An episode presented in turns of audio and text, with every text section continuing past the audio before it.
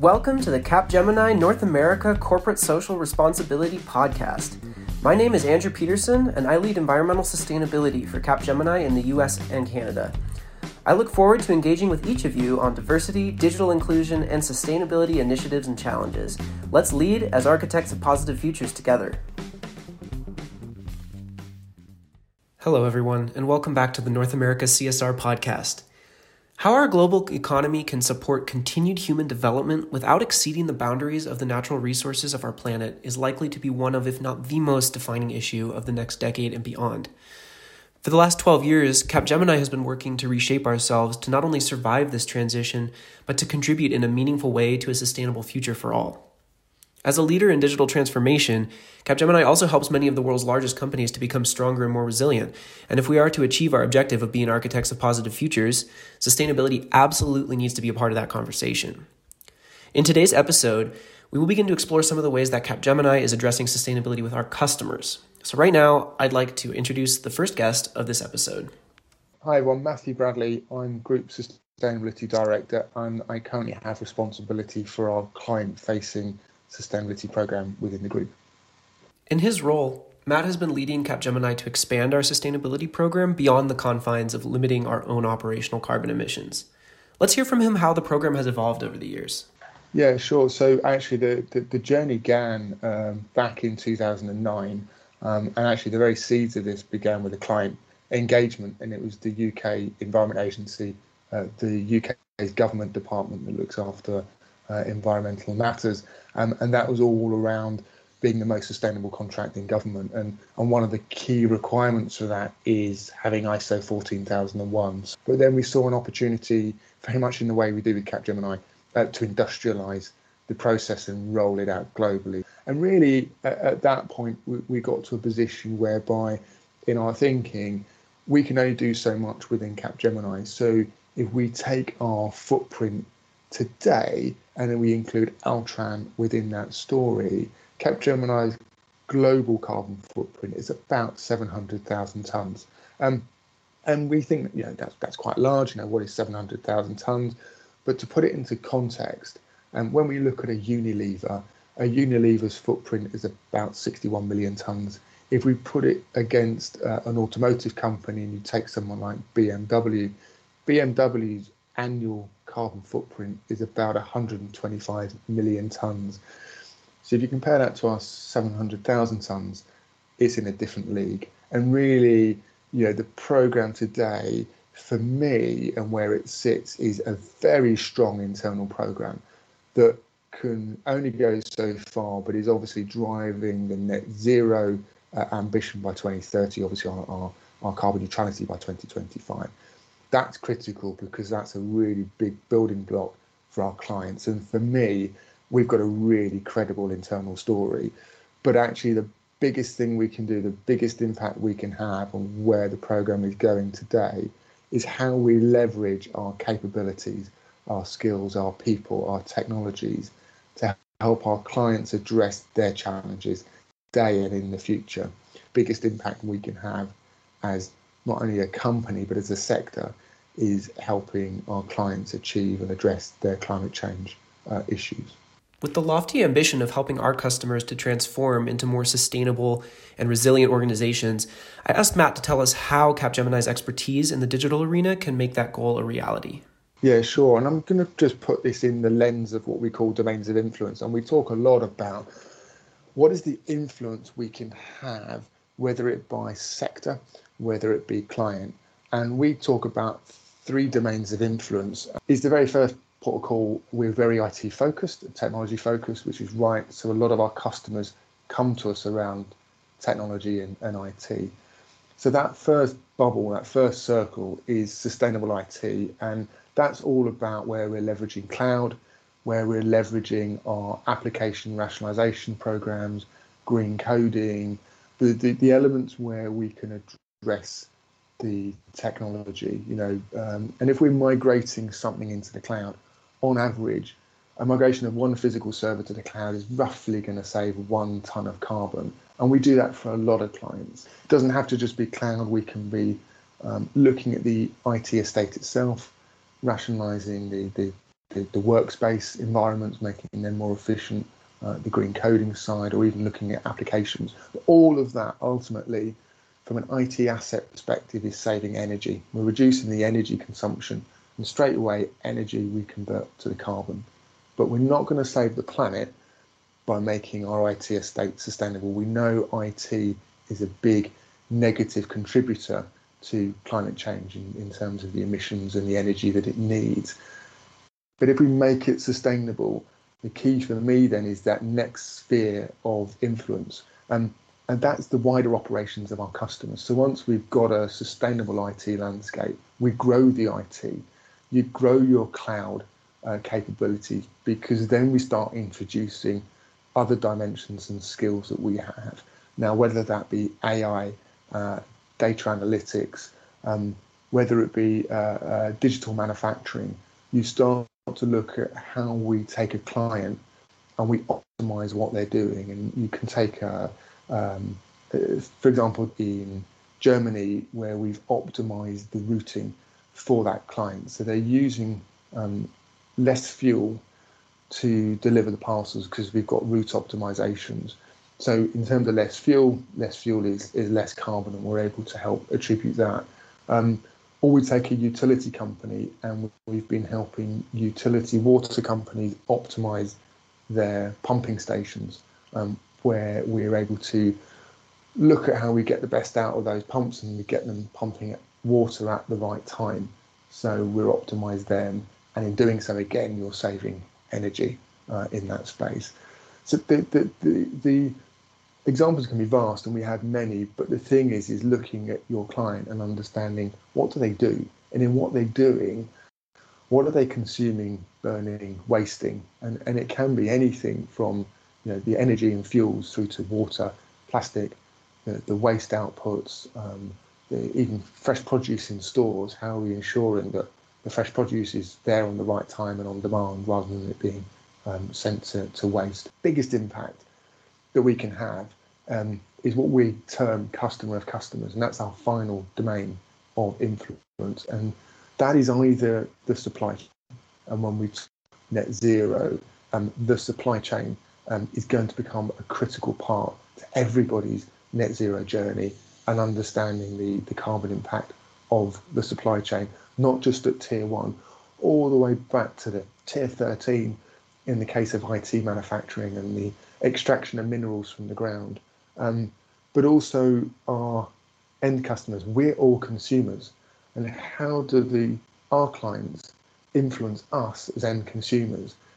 And if we think about it, there's many examples, and it could be as simple as smart metering, the creation of dashboards and smart metering to influence the consumption we're making in our home domestic environments, reducing our energy at home, therefore saving carbon.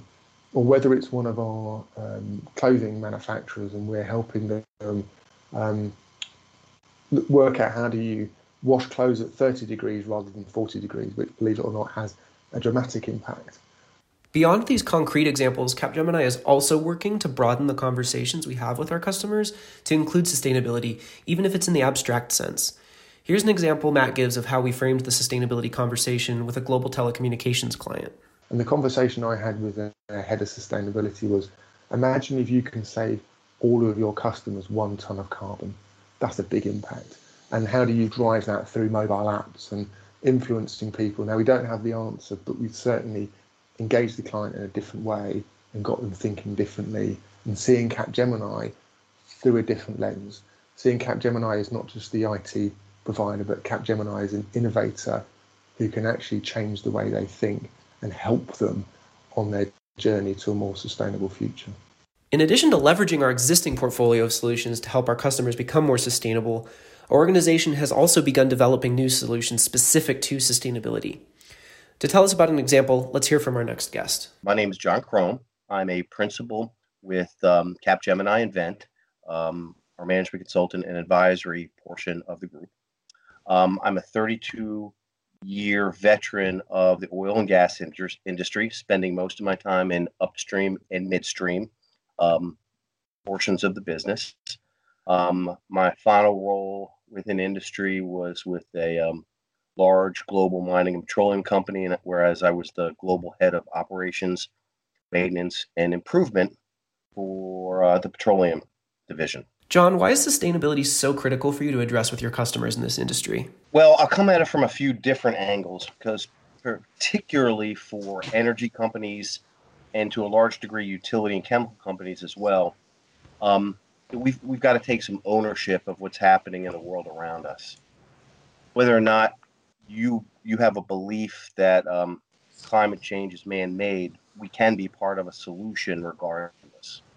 So we have our own industrial footprints and our clients' industrial footprints to help reduce the impact on the world around us. But we also have a responsibility to, frankly, lower the amount of carbon that we use. And partly this is out of a moral obligation for generations to come. Partly it's around our own self-interest as we see weather patterns change and human migration patterns change and things of that nature, poverty increasing in certain parts of the world because of climate change. But also there's a business imperative. Consider the impact of Henry Ford and the automobile on blacksmiths and saddle makers at the turn of the last century.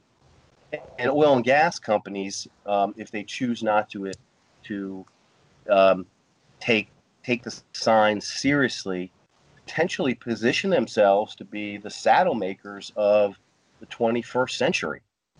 And, you know, there's not a tremendous number of them today compared to what was around 100 years ago. So this is a business imperative that we get this right. And we're a part of an ongoing solution where the company logos you see today are still around in 50 to 100 years, perhaps greatly transformed, but here nonetheless. What is your team bringing to the table to help our clients meet this business imperative? In particular, here in North America, we've put together an offering, and we call it for now Accelerate Net Zero. And the idea is that fundamentally we can help clients manage that complicated business landscape if they are thinking about something in the sustainability world, getting greener. So they're not every company just yet, whether it's a utility or, say, a traditional oil and gas company, has chosen a lot of meaningful green initiatives that is going to reduce their own carbon footprint. And we can certainly help navigate them into those new business lines. You've seen BP a few months ago make some big, bold statements, and that's an example of getting into some new business lines. But believe it or not, BP today has a tremendous number of renewable projects around the world. I think it's something like 8 wind farms in North America alone, something like that. So we can help clients navigate that complicated landscape, considering the economic and the regulatory and the consumer factors associated with getting into electricity generation.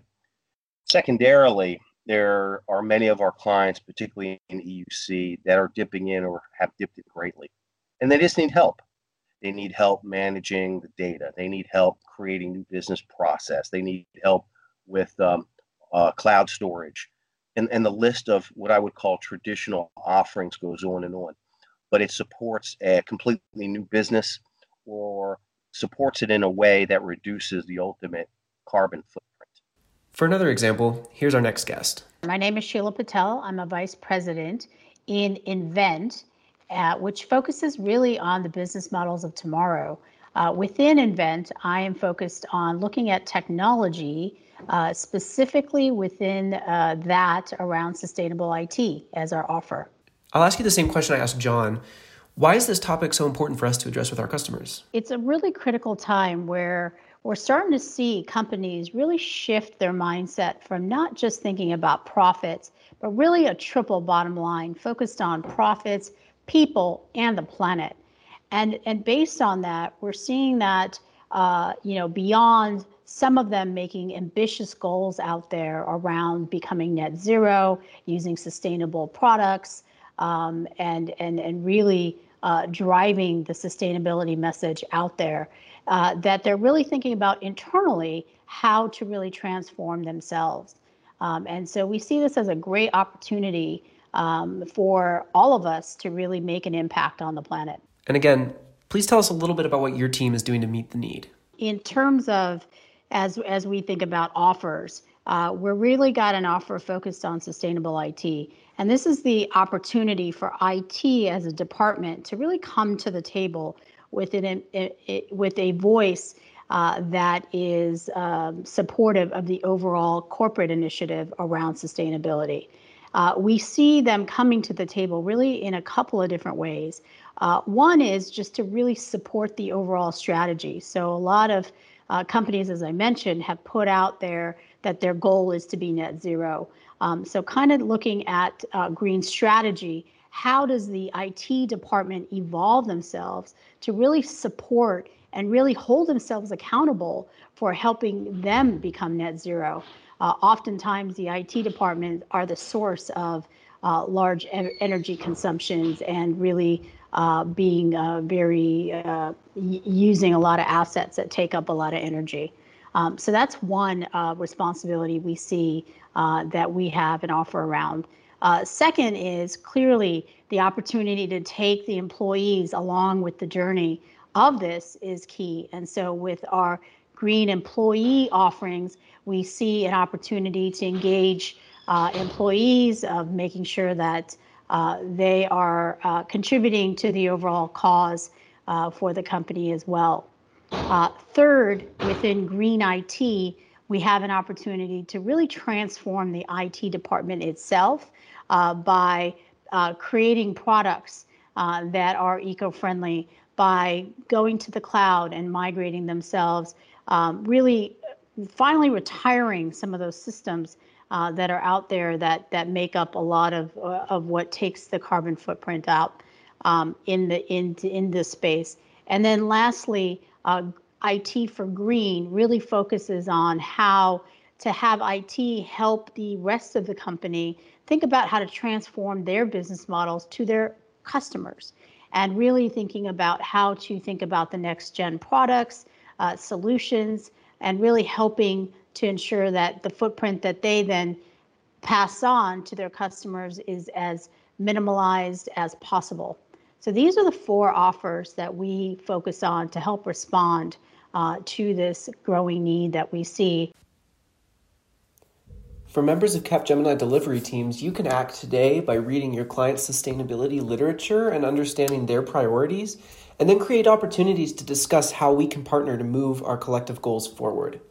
Reach out to me or to any of our guests on this podcast to learn more about the solutions that were presented today and other ways that Capgemini can help our customers to be more sustainable. In many cases, the digital transformation work you are already performing may be saving your customer carbon emissions, and we can help you calculate that. If you are a client of Capgemini's or of any partner assisting you with business transformation, make sure that sustainability is a topic of discussion with that supplier. The challenges and opportunities of sustainability cannot be addressed by any one person, company, or organization. It will take the collective effort of all of us and a willingness to hold ourselves and others accountable, and everyone should consider how you will make an impact. A big thank you to all three of our guests today. We are unfortunately out of time for this episode, but I am so excited to have had the opportunity to begin to explore this topic with you. Stay tuned for more on this and many other exciting corporate social responsibility topics in future episodes of this podcast. Thank you for listening. Wow, you made it to the end of another episode of the Capgemini North America Corporate Social Responsibility Podcast. I'm Andrew Peterson, and on behalf of the entire North America CSR team, I'd like to thank you for listening. We want to hear from you. If there is a specific topic on diversity, digital inclusion, or environmental sustainability that you would like to hear us cover, please leave a comment in the podcast channel below.